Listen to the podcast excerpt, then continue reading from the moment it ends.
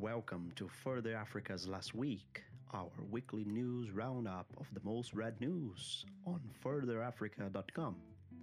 I'm Rafael Carvalho and I'm joined by Emmanuel Chilampuma. Hi, Emmanuel. How are you doing today? I'm good. How about yourself? I'm doing great. Thank you. Looking forward to discussing the news for this week.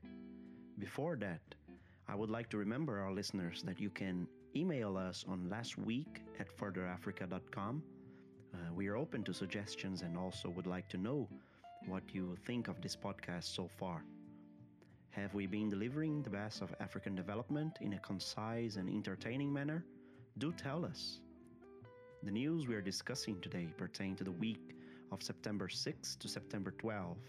The links to the news articles will be, as usual, in the podcast's description. Now then, let's move on to our top 5.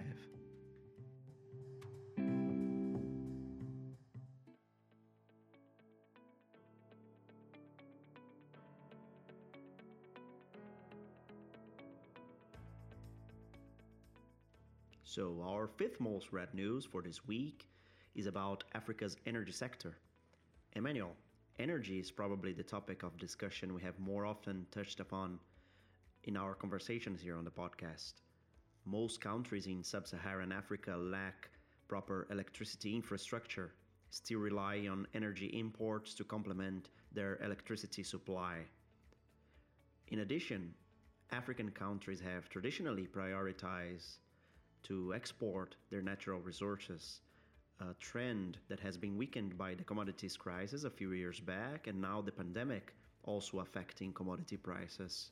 This brings us to a possible opportunity of changing the focus from the export model I just mentioned to a more diversified strategy, which must be less reliant on a single commodity.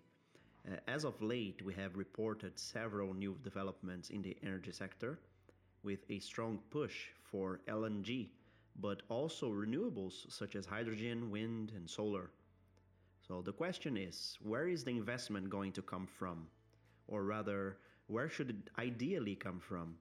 Foreign investors, development finance institutions, governments? Uh, what do you think, Emmanuel? Well, I mean, um, like you said, we have actually seen um, the growth or an interest in the um, African energy sector, um, considering that um, you know the continent has often relied on you know the export market in order to actually have any electricity or any power within the con- within the continent. But then obviously we were also seeing that some of these energy providers um, we're actually not able to satisfy the, the, the, the, demand on the continent. And this is how we've ended up with um, power shortages um, on the continent for over some time now. Yeah. And, um, you know, I think moving forward, like we, um, like you said, um, we have actually seen that there has been a number of projects, you know, focusing on actually trying to revive the energy sector on the continent. Um, so, you know, a, a, good example would be the um, most of the, the solar projects um, within um, East Africa, um, where we've actually seen a number of companies taking advantage of the problem or the challenges that the local communities are facing and actually trying to improve the local lives. And then again, you know, moving on to um, Southern Africa, particularly right. Mozambique, where we've actually seen uh, the development of um, LNG projects. Again, you know, if um, these um, resources are utilized wisely, we might actually be able to actually see the continent, um, you know, moving away from you know the sort of um, traditional methods or the the traditional model, which was to actually export um, and you know, we've also seen um, um, you know people like Akon actually who have actually have been promoting um, solar energy all over Africa. They've uh, I think he has actually managed to work on a number of projects um, in southern um, not in southern Africa, sorry, in Africa, where um, you know he wants to actually um, light up Africa um, in order True. for us to try to eradicate some of these challenges that we face. Perfect, Emmanuel. Uh, it's funny that you mentioned Akon actually, because I was just reading about him the other day and his plans to construct Akon City, his $6 billion project, which will run on his own form of cryptocurrency called Akoin. So the man has vision and apparently a good sense of humor too.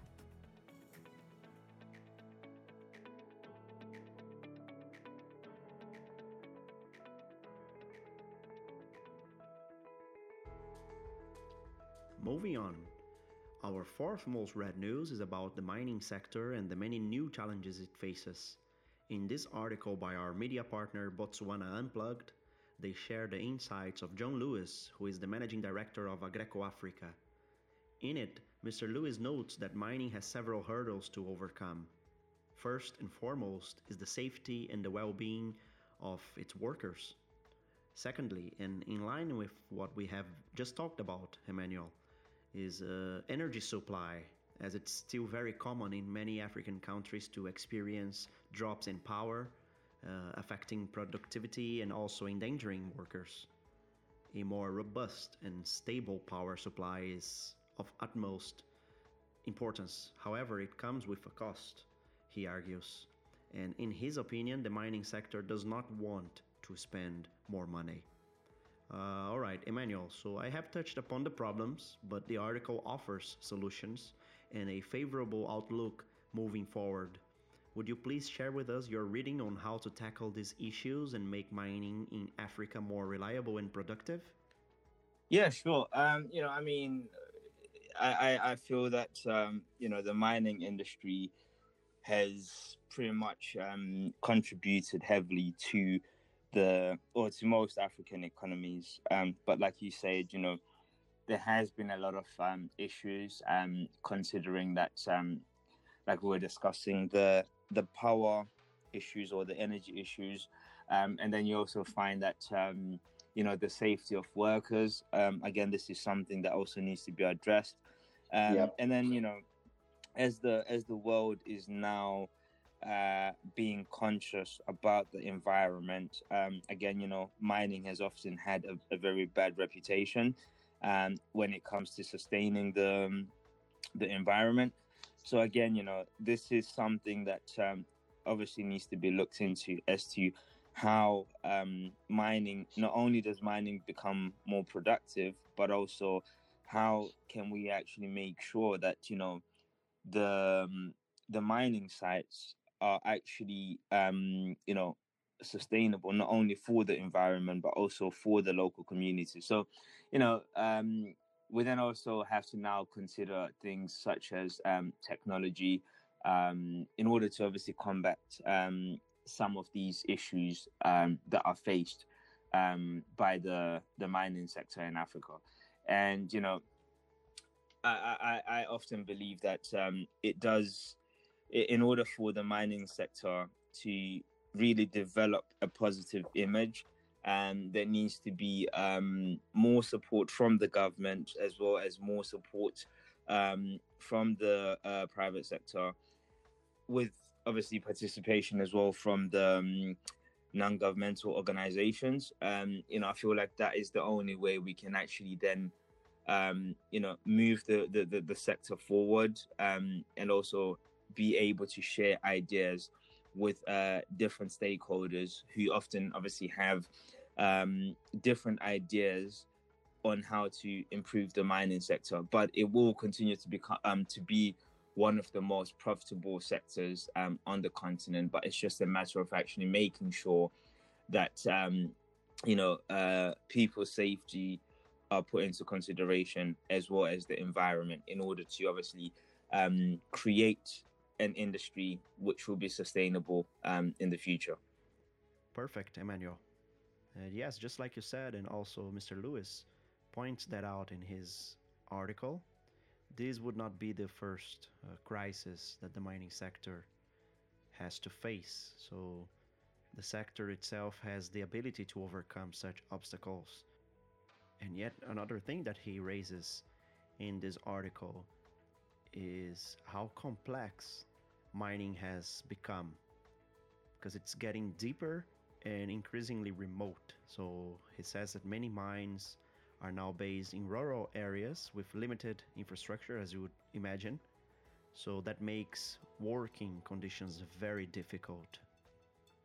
But like we have been reporting all along, some may see an obstacle and others may see an opportunity.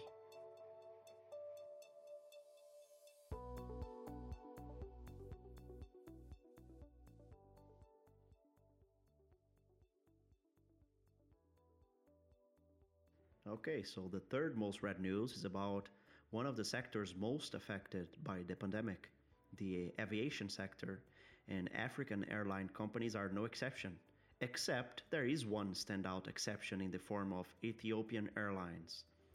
Uh, despite the pandemic, Ethiopian has managed to weather the storm without bailouts from the government and with no reductions to their employees' pay. The solution they found was to shift focus to cargo transport, a move that did not bring them profit, true, but helped cushion the blow dealt by the global lockdown. Uh, so, back to the news then. It reports that Ethiopian Airlines might be interested in taking part in the ongoing business rescue plan of South African Airways, uh, a subject we have already discussed a couple of times in the podcast, Emmanuel. So, what's your take here? Well, I mean, you know, Ethiopian Airways um, has now become, I would probably say, the number one um, career in um, in Africa. Oh yeah, no, no Um, doubt.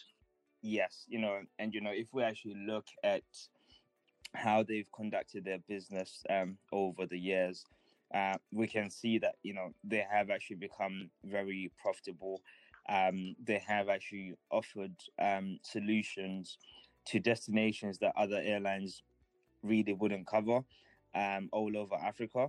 So you know they've obviously become the they've they've obviously now dominated the market, and you know uh, I think their involvement with um, South African Airways could actually help South African Airways, considering that you know South African Airways hasn't obviously made a profit um, since 2011, and Exactly. um, if we actually then look into how the government intends to rescue um, the um, the airline itself, again, you know, nothing has actually been made very clear as to what you know will happen next. So I feel that you know Ethiopians um, Ethiopian Airways' um, involvement in this could actually help um, South African Airways to come out of this crisis, um, considering that you know Ethiopian Airways they've put um, you know measures in place to ensure that you know they continue to dominate um, that industry in the African market. So, our second most read news is an update on last week's number one news, which was Mozambique's government announcing the start of its second phase of more relaxed COVID 19 restrictions. Uh, this time, the government has announced the country is no longer under state of emergency. President Filipe Nyusi was quoted as saying, We are proud of the measures we have taken that have allowed the spread of the disease to be contained. Unquote. Uh, Emmanuel, the dilemma we have brought up last week remains here. Is it, is it safe enough to reinstate economic activities? Uh, I don't mean just for Mozambique, but this has become a point of contention recently, as each country seems to have found its very own formula to assess whether the risk of a new contagion is worth taking in favor of breathing new life into an ailing economy. Uh, in President Nyusi's opinion, it is now time to get back to business. Uh, how about you, Emmanuel? What do you think? I mean, you know, um, if we look at Mozambique's um, situation in regards to COVID, um, they were not as affected as many other African countries. Um, you know, it, I, I agree that uh, maybe it is actually time um, to resume the economic um, activities in the country. Uh, but me, like we me said too, for, last for the time, record. Yes, me too. Yes, um, you know, like we said last time, um, we have to make sure that the government implements um, necessary measures um, to avoid the spread or the rise of um, cases um, in the near future. And you know, again, you know, um, the idea of allowing international flights um, could be good, but then at the same time, you know, this could then um, create issues if the necessary measures are not taken. So I would say, you know, it is a good idea to actually get the economy running again, but um, you know, it wouldn't make sense to start running the economy without making sure that um, you know safety measure um, safety measures are put in place. I totally agree, Emmanuel.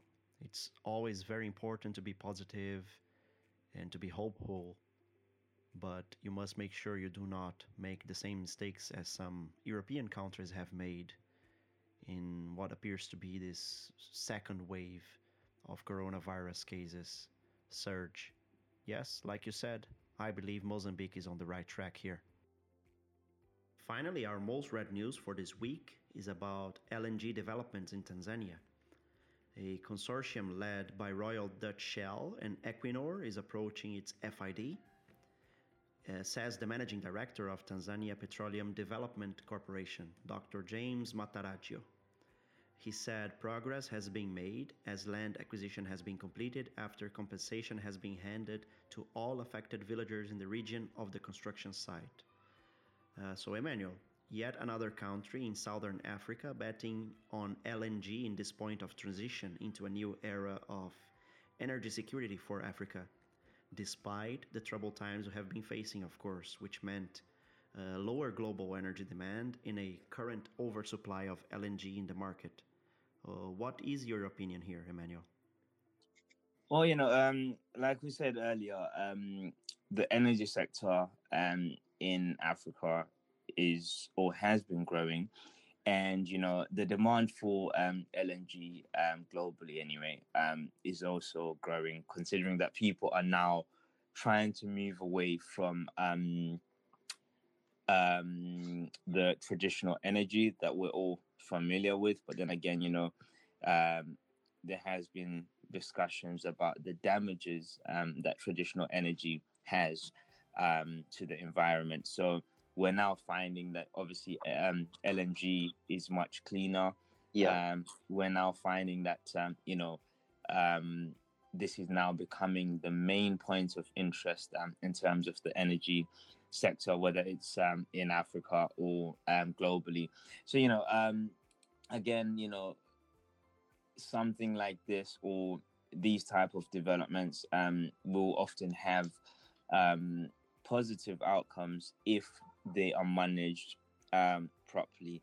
you know, and that would obviously mean that um, whatever revenue is generated from these projects um, is also shared with the local um, communities. So that could be through um, job creation or community engagement um, projects um, that will actually enable um, not only those companies involved in these projects to grow, but also for the local communities to actually gain um, from or to actually benefit from these projects. So I, I, I, I believe that you know there is hope um, in terms of these LNG projects.